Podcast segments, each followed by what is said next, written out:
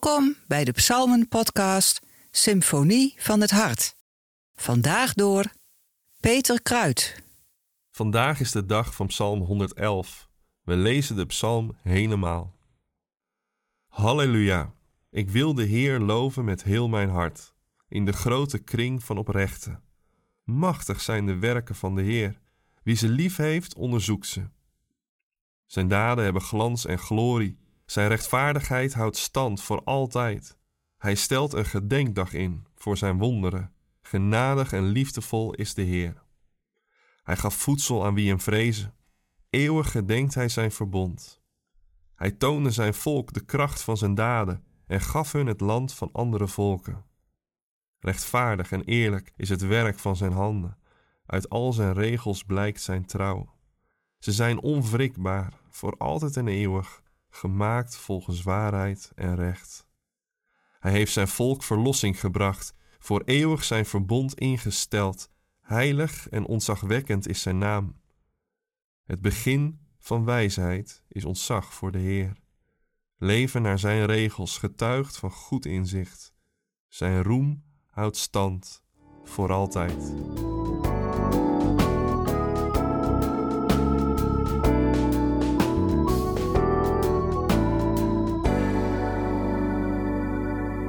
De Tweede Wereldoorlog redde Oskar Schindler meer dan duizend Joodse Polen van de Holocaust door Joden vrij te kopen en in zijn fabriek te laten werken om hen te beschermen. Deze groep van meer dan duizend personen is ondertussen uitgegroeid naar meer dan 8500 nakomelingen. Tot op de dag van vandaag leggen nakomelingen van deze geredde groep Joden stenen bij het graf van Schindler om voor hem hun respect te betuigen. In Psalm 111 ligt er een directe relatie tussen de machtige werken van de Heer en de oproep tot lofprijzing van de Heer. De lofprijs aan God komt direct voort uit wat Hij gedaan heeft.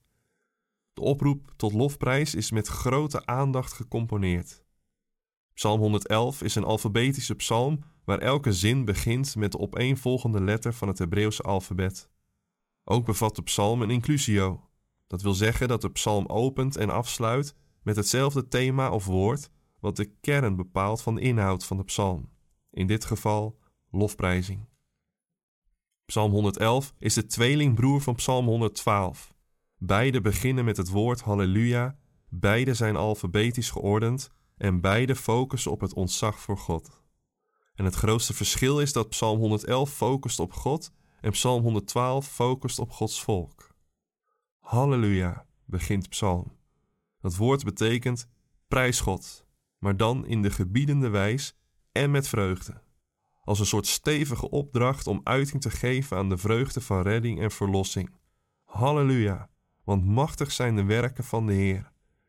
En vervolgens gaat de psalm in op die werken van de Heer.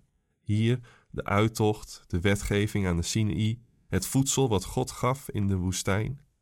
De werken van de Heer die samengebracht kunnen worden onder het verbond dat God met Abraham gesloten heeft en vervolgens met de nakomelingen van Abraham aan de Sinaï heeft bekrachtigd. Binnen dit verbond heeft het volk de zegening ontvangen van verlossing, wetgeving en Gods voorzienende, herderlijke zorg tot de intocht in het beloofde land aan toe. God sloot dit verbond met Abraham met die relationele woorden: Ik zal jouw God zijn en die van jouw nakomelingen. De eerste vijf boeken van de Bijbel bevatten een combinatie van geschiedschrijving en wetgeving. De machtige daden van God worden in deze psalm dan ook onderverdeeld in zowel Gods handelen in de geschiedenis als in de wet die hier beschreven wordt als het werk van zijn handen. Uit al zijn regels blijkt zijn trouw. Ze zijn onwrikbaar voor altijd en eeuwig, gemaakt volgens waarheid en recht. God gaat zijn weg met zijn volk door verlossende gebeurtenissen en richtinggevende regels als bedding waarbinnen het leven van alle dag vormgegeven kan worden, met als dragende opdracht: wees dankbaar, prijs God, loof met heel je hart. Want zowel de machtige daden van God in de geschiedenis als zijn regels zijn voor altijd. Daarom mag je met vertrouwen leven richting de toekomst. Worteling identiteit vanuit de geschiedenis en een hoopvolle levensrichting naar de toekomst lijken schaarse goederen vandaag de dag, waar het idee is gaan heersen dat elk mens vanuit de eigen individuele authenticiteit het leven moet gaan uitvinden. Waar elke bedding verdacht is omdat het mogelijk inbreuk zou kunnen maken op je eigen authentieke leven als onbeschreven blad. Dit legt een enorme mentale druk op mensen. Wat zouden veel mensen, met name jongeren, vandaag de dag gezegend zijn met de bedding waarvan Psalm 111 zijn oproep tot lofprijs en dankbaarheid doet. Ik gun de nieuwe generatie een geschiedenis waarin ze de hand van God herkennen en vertrouwen in de toekomst, omdat God niet verandert. De nakomelingen van Oskar Schindler leven in het besef dat hun bestaan samenhangt met de dappere en heldere momenten van een feilbaar mens in een donkere periode in de menselijke geschiedenis. Het bepaalt hen bij de waarde van het leven, waarvoor zij hun dankbaarheid uiten in het leggen van een steentje op een graf. In het leven, sterven en opstaan van Jezus Christus wordt de verlossende hand van God zichtbaar in jouw geschiedenis. Een machtig werk waar je dankbaar op kunt terugkijken en waar vandaan je hoop kunt vinden voor de toekomst, want Gods rechtvaardigheid houdt stand. En binnen de boeken steunen van Gods geschiedenis en toekomst kun je hoopvol en dankbaar je leven vormgeven vanuit een diep en krachtig halleluja.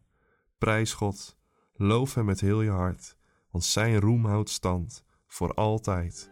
Amen.